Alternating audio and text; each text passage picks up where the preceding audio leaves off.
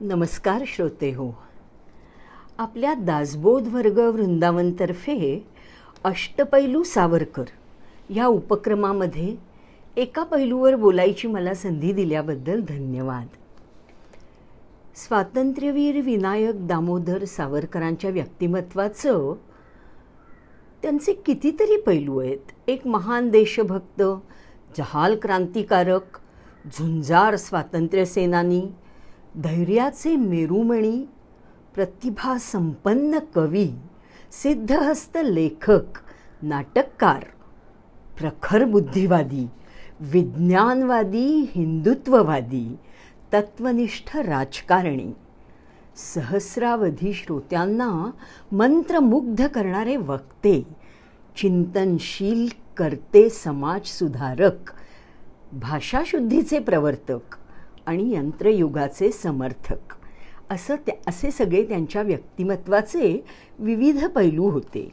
त्यातल्या एका महत्त्वाच्या पैलूविषयी सांगायचं आहे मला आज. तो पैलू म्हणजे त्यांची समाजसुधारणा मी बोलणार आहे समाजसुधारक सावरकरांबद्दल. सावरकर म्हणायचे मी समुद्रात टाकलेली ओडी उडी लोक विसरले तरी चालेल. ऐका हं. मी समुद्रात टाकलेली उडी लोक विसरले तरी चालेल पण माझा सामाजिक विचार त्यांनी विसरू नये. हे त्यांचं नेहमी प्रतिपादन होतं. ह्यातनं लक्षात येतं की समाज सुधारणांना ते किती महत्त्व देत होते. ते हिंदू समाजापुरते बोलत आणि लिहित होते. तरी पण त्यांना विज्ञाननिष्ठ पोथीमुक्त आणि ऐहिकतेचे भान असलेला भारतीय समाज घडवायचा होता. सगळ्या पंथांना एकत्र करून आचार विचारांचा भेद न मानता ते म्हणत ह्या भिन ह्या भूमीला पितृभू आणि पुण्यभू ह्या भूमीला पितृभू आणि पुण्यभू मानणारे ते हिंदू अशी माझी बौद्धिक व्याख्या आहे. असं ते म्हणत. आणि हाच त्यांच्या सामाजिक विचारांचा गाभा होता. हिंदुत्व आणि त्यांनी जी व्याख्या सांगितली की ही भूमी माझी पितृभूमी आहे पुण्यभूमी आहे असे मांडणारे ते हिंदू आणि हे विचार आणि हे हिंदुत्व हा त्यांच्या सामाजिक विचारांचा गाभा होता. त्यांनी महत्त्वाचा प्रयत्न हा केला की आधुनिक विश्वसंस्कृतीला हिंदुत्वाशी जोडायचो. त्यांनी हिंदू धर्मग्रंथांचा शास्त्रांचा आपल्याला अनुकूल असेल असा अर्थ नाही लावला. त्यांनी वेदांचं प्रामाण्यही नाही मानलं. ते मनुस्मृतीला वेदांना अभ्यासनीय मानत आदरणीय ग्रंथ मानत पण ते अनुकरणीय नाहीत हे सुद्धा परखडपणे सांगतात. विज्ञान युगाची यंत्रयुगाची कास धरण्याचं आवाहन ते करतायत. आधुनिकीकरण ही एक मानसिक प्रक्रिया असल्यामुळे मानसिक आधुनिकीकरण करायचं असेल तर सर्वप्रथम धर्मग्रंथांचं दास्य झुगारून दिलं पाहिजे असं त्यांचं मत होतं. त्यांचे सामाजिक विचार हे इहवादावर आणि भौतिकवादावर आधारित होते. तरी पण बघा हं की त्यांचे सामाजिक विचार हे जरी इहवादावर आणि भौतिकवादावर आधारित होते तरी अध्यात्माचं ते वैयक्तिक स्तरावर महत्त्व मान्य करीत. समाजासाठी काही गोष्टी चुकीच्या होत्या. वर्षानुवर्ष हजारो वर्ष चालत आलेल्या गोष्टी समाजासाठी वाईट होत्या. वैयक्तिक स्तरावर त्यांनी कधी वाईट म्हटलेलं नाही आहे विज्ञानाच्या संशोधन ग्रंथांनाच ते धर्मग्रंथ मानतात. बुद्धीची प्रतिष्ठापना केल्यावर जो धर्म समाजात अस्तित्वात राहील त्यालाच ते विज्ञान धर्म मानतात. ते म्हणतात हिंदुस्थानला धार्मिक अज्ञानाच्या तमोयुगातून आजच्या सुधारलेल्या विज्ञान युगात आणून सोडणं हे आपलं पवित्र कर्तव्य आहे. हाच खरा धर्म आहे. विज्ञान धर्माशिवाय माणसाचा विकासच होऊ शकत नाही असे त्यांचं ठाम मत होतं. ते विज्ञाननिष्ठ आणि बुद्धिनिष्ठ असल्याने प्रयोगसिद्ध विज्ञानच आजच्या परिस्थितीत आमच्या राष्ट्राचा वेद झाला पाहिजे. असं त्यांचं ठाम प्रतिपादन होतं. पाच हजार वर्षांपूर्वीच्या अज्ञान युगाकडे पाठ फिरवा आणि विज्ञान युगाचं स्वागत करा अशी त्यांची भूमिका असल्यामुळे त्यांनी शुद्ध इहवाद विज्ञानवाद मांडला. आता त्यांच्या विचारसरणीनुसार महत्त्वाचा प्रॉब्लेम हा होता महत्त्वाची समस्या भारतात ही होती की जातीयवाद. जातीयवादामुळे व्हायचं काय? भारतीयांचीच हिंदूंचीच आपल्या आपल्यात भांडणं व्हायची आपल्या आपल्यात मतभिन्नता असायची.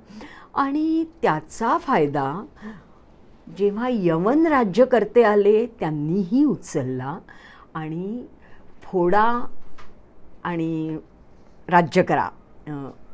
हे जे तत्त्व ब्रिटिश राज्य राज्यात चाललं तेही आपल्यात जी जातीयता होती अस्पृश्यता होती की ह्या जातीच्या लोकांना शिवायचं नाही ह्या जातीच्या लोकांना हे अधिकार नाहीत ह्या सगळ्यामुळे हिंदू धर्माचंच नुकसान होतं आहे असं त्यांचं ठाम मत होतं. अर्थात ते खरंही होतं आणि त्यावेळेला ते फार प्रचलित होतं. दोन मे एकोणीसशे एकवीस रोजी सावरकरांची रत्नागिरीमध्ये स्थानबद्धता आणि कोणत्याही राजकीय आंदोलनात भाग न घेण्याच्या मुख्य अटीवर सुटका करण्यात आली. अंदमानातील बंदिवासात आणि रत्नागिरीतील एकोणीसशे चोवीस ते एकोणीसशे सदतीस ह्या तेरा वर्षांच्या स्थानबद्धतेच्या कालखंडात त्यांनी सखोल असं समाज चिंतन केलं. म्हणजे त्यांचा समाजसुधारक असण्याचा भाग जो आहे ना तो असा वरवरचा आलेला नाही आहे एवढं चिंतन केलं आहे त्यांनी आणि इतक्या बुद्धिनिष्ठ माणसांनी केलेलं चिंतन. म्हणजे ते किती सखोल चिंतन असणार बघा. त्या काळात त्यांनी सामाजिक आंदोलनांवर समाज प्रबोधनावर आणि विज्ञानाच्या प्रसारावर लक्ष केंद्रित केलं. कशावर लक्ष केंद्रित केलं आहे त्यांनी? सामाजिक आंदोलनावर समाज प्रबोधनावर. समाज प्रबोधन म्हणजे काय? समाजाला जागं करायचं समाजाला शिकवायचं आणि विज्ञानाच्या प्रसारावर लक्ष केंद्रित केलं. जातीभेदाचं उन्मूलन उन्मूलन म्हणजे पार उपटून टाकणं. जातीभेद नाहीसा करणं म्हणजे वरवर नाहीसा नव्हता करायचा त्यांना. उपटून टाकायचा होता. उन्मूलन इतका सुंदर शब्द आहे हा. जातीभेदाचं उन्मूलन अस्पृश्यता निवारण अंधश्रद्धा निर्मूलन भाषाशुद्धी लिपी सुधारणा. लिपी जी आपण लिपी लिहितो आहे त्याच्यात सुधारणा. हिंदूंचं संघटन आणि शुद्धीकरण. शुद्धीकरणाबद्दल मी पुढे बोलणारच आहे. हे त्यांनी आपलं कार्यक्षेत्र निश्चित केलं. म्हणजे त्यांनी ह्या सगळ्या काळामध्ये स्थानबद्धतेच्या काळामध्ये जे काय चिंतन केलं त्याचं फळ काय? तर त्यांनी हेच आपलं कार्यक्षेत्र निश्चित केलं की आता समाज सुधारणा. म्हणजे आत्ता मी जे जे सांगितलं मुख्य जातीभेदाचं उन्मूलन अस्पृश्यता निवारण अंधश्रद्धा निर्मूलन ह्या गोष्टी यांना त्यांनी आपलं कार्यक्षेत्र मानलं. मग त्यासाठी काय? नुसतं कार्यक्षेत्र निवडून नाही उपयोग ते गप्प नाही बसले. त्यासाठी व्याख्यानं देणं लेख लिहिणं विचार विनिमय चर्चा प्रश्नोत्तरं शंकांचं समाधान वैयक्तिक गाठीभेटी याद्वारे सवर्णांचं प्रबोधन. बघा सवर्णांचं प्रबोधन केलं आहे त्यांनी. सवर्णांचं प्रबोधन आणि दलितांमध्ये जाणीव जागृती ह्याला त्यांनी सुरुवात केली. म्हणजे सवर्णांनाच का हो प्रबोधन केलं? सवर्णांचं प्रबोधन यासाठी केलं त्यांना पटवून दिलं की हा जातीभेद चुकीचा आहे. ही अस्पृश्यता आणि हे सगळं हे चुकीचं आहे हे आपल्यासाठीही चुकीचं आहे आणि ब्रिटिश कार्यकर्ते त्याचा फायदाही घेत आहेत त्यांनी दलितांमध्ये जाणीव जागृतीलाही सुरुवात केली. सनातन्यांचा धर्ममार्तंडांचा आपल्या कार्याला विरोध होणार प्रतिकूल तेच घडणार हे त्यांनी गृहीत धरलेलं होतंच. पण सावरकरांच्या चार वर्षांच्या अथक प्रयत्नानंतर रत्नागिरीतील बहुतांशी लोकांची मानसिकता समाज सुधारणांना अनुकूल व्हायला लागली. त्यातला एक महत्त्वाचा प्रसंग सांगते मी तुम्हाला. गणेशोत्सवाच्या निमित्ताने त्यांनी अखिल हिंदूंचा मेळावा आयोजित केला होता. अखिल हिंदूंचा मेळावा हां? त्यामध्ये अस्पृश्य मुलांनाही बोलावण्यात आलं होतं. या मेळाव्याच्या निमित्ताने हरिजनांच्या मंदिर प्रवेशाची चर्चा सुरू झाली. रत्नागिरीतील विठ्ठल मंदिरात अस्पृश्यांना मंदिर प्रवेश या विषयावर सभा आयोजित करण्यात आली होती. बघा हं सभा आयोजित कुठल्या विषयावर करण्यात आली होती? तर रत्नागिरीतल्या विठ्ठल मंदिरात अस्पृश्यांना मंदिरात प्रवेश द्यायचा. ह्या विषयावर त्या गणेशोत्सवात सभा आयोजित करण्यात आली होती. सभेला तीन हजारपेक्षाही जास्त जनसमुदाय उपस्थित होता. सभेत गडबड गोंधळ होऊ नये म्हणून कलेक्टर स्वतः जातीनी हजर होते. कलेक्टर हजर होते सभेला जातीनी. कारण काय? गडबड गोंधळ होता कामा नये. या सभेत सावरकरांनी अत्यंत मुद्देसूद आणि प्रभावी असं भाषण केलं. सनातन्यांच्या प्रश्नांना चोख उत्तरं दिली. विचारण्यात आलेल्या शंकांचं निरसन केलं. उपस्थित जनसमुदायाला डिस्ट्रिक्ट मॅनेजरनी हा प्रश्न विचारला. बघा म्हणजे आता इथे कलेक्टर होते डिस्ट्रिक्ट मॅजिस्ट्रेट होते. म्हणजे त्या सभेला सवर्ण नंतर दलित सवर्ण होते दलित होते कलेक्टर स्वतः होते डिस्ट्रिक्ट मॅजिस्ट्रेट होते. म्हणजे सावरकरांना पाठिंबा द्यायला किंवा सावरकरांना साथ द्यायला किती लोक होते बघा.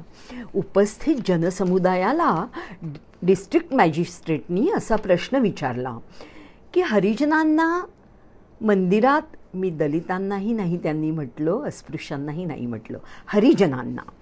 हरिजनांना मंदिरात प्रवेश देण्यासाठी अनुमती आहे ना? हा प्रश्न विचारला आहे डिस्ट्रिक्ट मॅजिस्ट्रेटनी जनसमुदायानी त्याला होकार दिला. त्यावेळी अस्पृश्य मुलांच्या मेळ्यामधल्या शिव नावाच्या एका अस्पृश्य मुलांनी एक सुंदर गीत म्हणत एक छान गाणं म्हटलं त्यांनी. आणि ते म्हणत म्हणत हिंदू धर्माचा जयघोष करत मंदिरामध्ये प्रवेश केला. ऐका हं ते गाणं. तुम्ही देवाच्या येऊ दिले ती दारी. आभारी जाहले भारी. तुम्ही देवाच्या येऊ दिले ती दारी. आभारी जाहले भारी. आभारी जाहले भारी. हे सुतक युगांचे फिटले. हे सुतक युगांचे फिटले विधी लिखित विटाळ मिटले. हे सुतक युगांचे फिटले विधी लिखित विटाळ मिटले. जन्मांचे भांडण मिटले. जन्मांचे भांडण मिटले. आभारी जाहले भारी आभारी जाहले भारी. आम्ही शतकांचे दास आज सहकारी आभार झाले भारी आभार झाले भारी. तुम्ही देवाच्या येऊ दिले ती दारी आभारी जाहले भारी आभारी जाहले भारी आभारी जाहले भारी आभारी जाहले भारी.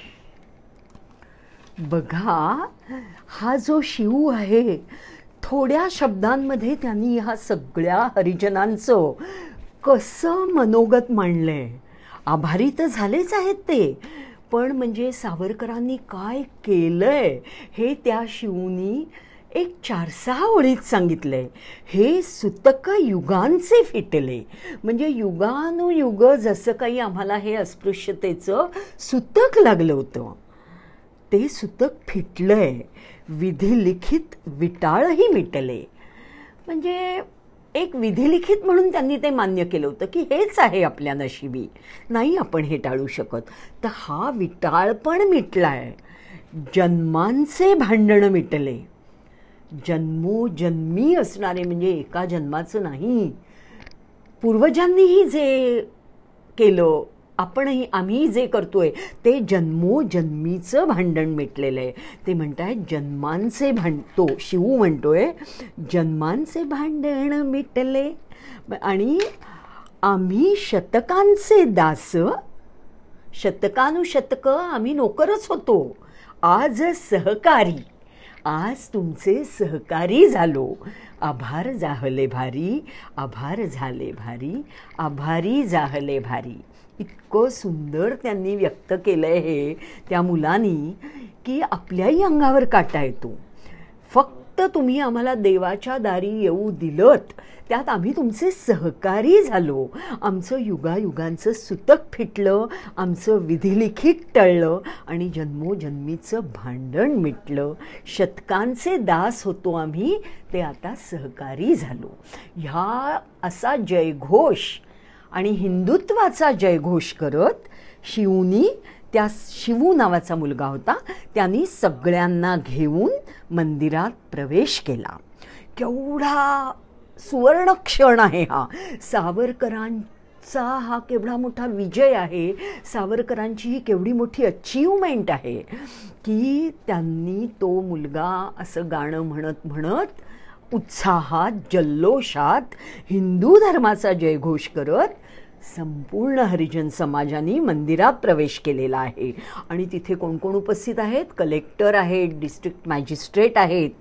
त्यामुळे कोणत्याही प्रकारचा शाब्दिक विरोध प्रक्षोभ न उसळता शांतता मार्गाने झालेला अस्पृश्यांचा हा पहिलाच मंदिर प्रवेश होता. पण सावरकर एवढ्यावर थांबलेले नाही आहेत हा. नुसतं मंदिरात प्रवेश दिला चला झालं आपलं काम असं नाही आहे एवढ्यावर न थांबता सर्वच हिंदूंना ज्यात प्रवेश मिळेल असं एखादं मंदिर बांधावं ही संकल्पना सावरकरांच्या डोक्यात आली. सावरकरांनी कुणाला विचारलं असेल? रत्नागिरीतले एक दानशूर गृहस्थ होते भागोजी शेठ कीर. कोण? भागोजी शेठ कीर यांना मंदिर बांधून देण्याविषयी विचारलं. त्याप्रमाणे सगळ्या हिंदूंना प्रवेश आणि पूजा स्वातंत्र्य देणारं एक मंदिर बांधून देण्याचं भागोजी शेठ कीर यांनी मान्य केलं. ह्या म त्यांनी तसं ते मंदिर बांधून दिलं. या मंदिरात श्री विष्णू आणि लक्ष्मीच्या मूर्तीची प्रतिष्ठापना करण्यात आली. हेच मंदिर पतित पावन मंदिर म्हणून ओळखलं जातं. किती सुंदर नाव दिलं आहे ना सावरकरांनी. त्यांची ती बुद्धिनिष्ठा आणि तो प्रसंग की पतितांना पावन करून घेतलं आहे पतित म्हणजे काय? जन्मानी पतित आहेत ते. शतकानुशतकं पिढ्यानपिढ्या त्यांना पतित मानलेलं आहे. पण त्यांना पावन करून घेणारं मंदिर. मूर्तीची प्रतिष्ठापना करण्यासाठी काशीहून आणि नाशिकहून शास्त्री आले होते. त्यांनी काय म्हटलं? भागोजी शेठ कीर हे जातीने भंडारी आहेत. त्यांना वेदोक्ताचा अधिकार नाही. असं त्या काशी आणि नाशिकच्या शास्त्रींनी सांगितलं. ठीक आहे. सावरकरांनी ठणकावून सांगितलं की सर्व हिंदूंना मग ते कोणत्याही जातीचे असोत. कोणत्याही जातीचे असलेल्या सर्व हिंदूंना वेदोक्ताचा समान अधिकार असल्याचं सावरकरांनी ठणकावून सांगितलं. आणि त्या शास्त्रींना सांगितलं की जर तुम्ही मूर्तीची प्रतिष्ठापना केली नाही तर मी हिंदू धर्म की जय हिंदू धर्म की जय हा एकच मंत्र म्हणून पतित पावन मंदिरात मूर्तीची प्रतिष्ठापना करीन. हे ठणकावून बजावलं. तेव्हा कुठे सनातन यांचा विरोध मावळला. विरोध मावळला असेल किंवा नसेल पण त्यांना कळून चुकलं की आपण जर ही प्राणप्रतिष्ठा केली नाही तर हिंदू धर्म की जय म्हणून ही प्राणप्रतिष्ठा होणार. तेव्हा त्यांचा विरोध मावळला आणि भागोजी शेठच्या हस्ते वेदोक्त विधीनी बावीस फेब्रुवारी एकोणीसशे एकतीसला नियोजित वेळेमध्येच मूर्तीची स्थापना करण्यात आली. म्हणजे सावरकरांचा निश्चय नाही त्यांची ठाम कृती बघा. म्हणजे नुसता निश्चय ठाम नव्हता कृती पण ठाम होती की मी आजचा दिवस आजचा मुहूर्त घालवू देणार नाही. तुम्हाला करायचं नसेल तर करू नका मी करीन माझ्या पद्धतीने करीन पण आजच करीन इथेच करीन सर्वांच्या समक्ष करीन. ही जी हा जो ठाम निश्चय आहे ही जी ठाम कृती करण्याची तयारी त्यांनी दाखवली त्यामुळे वेदोक्त पद्धतीने आणि तेही भागोजी शेठ यांच्या हस्तेच नाशिकच्या आणि काशीच्या शास्त्रींनी मूर्तीची स्थापना केलेली आहे. हा पण एक फार मोठा टप्पा आहे. गणेशोत्सव हनुमान उत्सव संक्रांतीला तिळगुळ समारंभ दसऱ्याला सोने देणं अशा उपक्रमामध्ये सवर्णांच्या बरोबरीने पूर्वीच्या अस्पृश्यांना सहभागी करण्याच्या मोहिमाच उघडल्या त्यांनी. पूर्वीच्या अस्पृश्यांना हां? आता ते अस्पृश्य नाहीत. त्यांनी मंदिरात प्रवेश केलेला आहे. म्हणजे काय शब्द वापरतात ते? पूर्वास्पृश्यांना पूर्वीच्या अस्पृश्यांना. रोटीबंदी तोडण्यासाठी त्यांनी पूर्वास्पृश्यांना आणि सवर्णांना एकत्र बोलवलं. त्यांच्या सहभोजनाचे अनेक कार्यक्रम रत्नागिरीत आयोजित केले. अस्पृश्यांनी सुद्धा पोट जातीतील दुरावा सोडून देऊन भोजनाच्या वेळी सरमिसळ बसलं पाहिजे असा त्यांचा आग्रह असे. त्यांनी अस्पृश्योद्धार या शब्दाऐवजी स्पृश्योद्धार हा शब्द रूढ केला. स्पर्श करा आणि त्यांचा उद्धार करा. स्पर्श करा आणि त्यांचा उद्धार करा. स्पृश्य झाले की त्यांचा उद्धार होईल. इतकं सुंदर आहे ना हे सगळं. जातीच्या आधारावरील जनगणनेला त्यांचा विरोध होता. गुण आणि गुणवत्तेला महत्त्व असायला हवं असं त्यांचं मत होतं. महिलांमधली अस्पृश्यता कमी करण्यासाठी उच्चवर्णीय महिला आणि मागासवर्गीय महिला यांचं एकत्रित हळदी कुंकवाचे कार्यक्रम त्यांनी आयोजित केले ज्यामुळे ह्या सगळ्या एकत्र आल्या. अजून काय केलं त्यांनी? अखिल हिंदू उपहारगृह सुरू केलं. अखिल हिंदू उपहारगृह सुरू करून ते स्वतः त्या उपहारगृहात जाऊन बसत. त्या ठिकाणी चहा फराळाचे पदार्थ तयार करायला दलित जातीचा मुलगा ठेवला होता. या उपक उपहारगृहात एक अभिप्राय नोंद पुस्तक ठेवलं होतं. आता बघा अभिप्रायाचं पुस्तक ठेवलं आहे म्हणजे लोक मोकळेपणाने त्यात अभिप्राय की हे आम्हाला आवडलं आवडलं नाही जे काय असेल ते. पण सावरकरांच्या ह्या कृतींनी समाजातले विचारवंत समाजातली प्रतिष्ठित मोठी मोठी माणसं कशी भारावली गेली होती बघा. पहिला अभिप्राय त्या नोंद पुस्तकातला पहिला अभिप्राय दादासाहेब मावळणकरांचा होता. आणि अगदी म्हणजे किती प्रेम सावरकरांचं हे कार्य इतकं प्रभावी होतं की अनेकांचा त्याला आशीर्वाद मिळाला पाठिंबा मिळाला. सांगण्यासारखी म्हणजे इथे नमूद करण्यासारखा एक आशीर्वाद म्हणा किंवा एक प्रार्थना म्हणा ती मी सांगते. सावरकरांचं अस्पृश्यता निवारण आणि जातीभेदाचं उच्चाटन हे कार्य पाहून महर्षी विठ्ठलराजी शिंदे यांनी कौतुक करून सावरकरांना माझं उरलेलं आयुष्य द्यावं अशी भगवंताकडे प्रार्थना केली. माझं अपुरं कार्य हाच वीर पूर्ण करेल अशी अपेक्षा व्यक्त केली. बघा आपल्या आपल्या पोटच्या मुलांसाठी हा आशीर्वाद आपण देऊ शकतो की माझं आयुष्य याला द्या. किंवा खूप जवळच्या पण हे इथे काय घडतंय? तर महर्षी विठ्ठलराजी शिंदे यांनी प्रार्थना केली आहे देवाकडे की सावरकरांना माझं उरलेलं आयुष्य द्यावं. माझं अपुरं कार्य हाच वीर पूर्ण करेल अशी अपेक्षा त्यांनी व्यक्त केली. म्हणजे किती जणांचं प्रेम मिळवलं त्यांनी. पाठिंबा मिळवला. हिंदूंच्या समाज जीवनावर आघात करणार करणारे आणि हिंदूंनी आपल्या हातांनी पायात काही बेड्या घालून घेतल्या आहेत. या सात बेड्या तोडल्याच पाहिजेत असं त्यांचं म्हणणं होतं. आता ह्या सात बेड्या कुठल्या बरं? समाज जीवनावर आघात करणाऱ्या बेड्या आहेत हां या. वेदोक्त बंदी ती आपण पाहिली. की भागोजी शेठ कीर यांना वेदोक्त पूजा करायचा त्यांनी हे केला आणि अस्पृश्यांना आत येऊन दिलं. वेदोक्त बंदी व्यवसाय बंदी स्पर्शबंदी सिंधूबंदी शुद्धीबंदी रोटीबंदी आणि बेटीबंदी. या सात बेड्या तोडून घेतल्याच पाहिजेत असं त्यांचं म्हणणं होतं. अजून एक गोष्ट आहे. परधर्मात गेलेल्या परधर्मात त्यावेळेला कसे जबरदस्तीनेही लोक जात होते? म्हणजे त्यांना कन्व्हर्ट केलं जात होतं परधर्मामध्ये. किंवा काही लालूच दाखवून लोक जात होते. काही लोक म्हणजे कारणं काही असतील पोट भरण्यासाठी पोटासाठी भाकरीसाठी असे जात होते. पण परधर्मात गेलेल्या लोकांना किंवा इव्हन परधर्मियांना सुद्धा हिंदू धर्मात घेता आलं पाहिजे असं त्यांचं म्हणणं होतं. आणि नुसतं परधर्मात गेलेल्यांना आपल्या धर्मात घ्यायचं हिंदू धर्मात घ्यायचं इतकं नाही.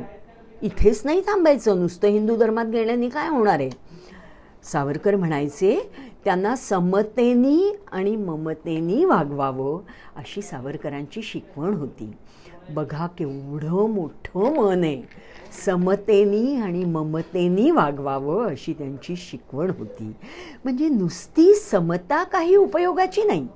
ती कायद्यानी होईल सामाजिक नियमांनी होईल काही प्रसंगांनी होईल पण ती समता खोलवर मनातून आली पाहिजे. मायेनी ममतेनी हे घडलं पाहिजे. आपलेपणांनी अस्पृश्यांना जवळ केलं गेलं पाहिजे. म्हणजे हा त्यांची त्यांची शिकवण त्यांना समतेनी आणि ममतेनी वागवावं. ही शिकवण किती महत्त्वाची होती बघा. सावरकरांनी म्हटलंय आधी सावरकरांनी डॉक्टर बाबासाहेब आंबेडकरांच्या महाडच्या चवदार तळ्याच्या लढ्याला जाहीर पाठिंबा दिला होता. आणि त्यांनी म्हटलंय की डॉक्टर आंबेडकरांचं व्यक्तिमत्व विद्वत्ता नेतृत्व संघटन कौशल्य आणि त्यांचं समाज जागृतीचं कार्य हे आपल्या राष्ट्राचं धन आहे. हे आपल्या राष्ट्राचं धन आहे. त्यांनी केलेलं कार्य म्हणजे देशभक्तीचं मानवतावादी चिरकालीन महत्त्वाचं आहे. म्हणजे तात्कालीन महत्त्वाचं नाही त्याच काळात महत्त्वाचं नव्हतं. चिरकालीन. आजही ते महत्त्वाचं आहे पुढे येणाऱ्या काळातही ते महत्त्वाचं आहे. आणि महत्त्वाचं म्हणजे ते मानवतावादी आहे. मानवतावादी हा फार महत्त्वाचा शब्द आहे. सावरकरांचे हिंदुत्वाबद्दलचे हिंदू राष्ट्राबद्दलचे काही विचार वादग्रस्त असू शकतील. आणि त्यांचे पोथीमुक्तीचे विज्ञानवादी सुधारणावादी आणि इहवादी विचार त्यांच्या काही अनुयायांनाही पेलले नाहीत. पण त्यांचे हे विचार सगळ्यांनी स्वीकारले. अंमलात आणण्याच्या दृष्टीने पावले टाकली. तर जातीवादाचं अंधश्रद्धांचं निर्मूलन होईल आणि जग सर्वांगीण प्रगतीच्या दृष्टीने वाटचाल करू शकेल. म्हणजे फक्त भारत हिंदुस्थान नाही सगळं जग. मानवतावादी आणि विज्ञाननिष्ठ दृष्टिकोनाने ते प्रगतीच्या दृष्टीने वाटचाल करू शकेल. अशा ह्या विज्ञानवादी समाजसुधारक आणि उत्कट देशभक्तीचं प्रतीक झालेल्या स्वातंत्र्यवीर सावरकरांना माझं शतशः नमन नमो नमहा नमो नमहा नमो. नमहा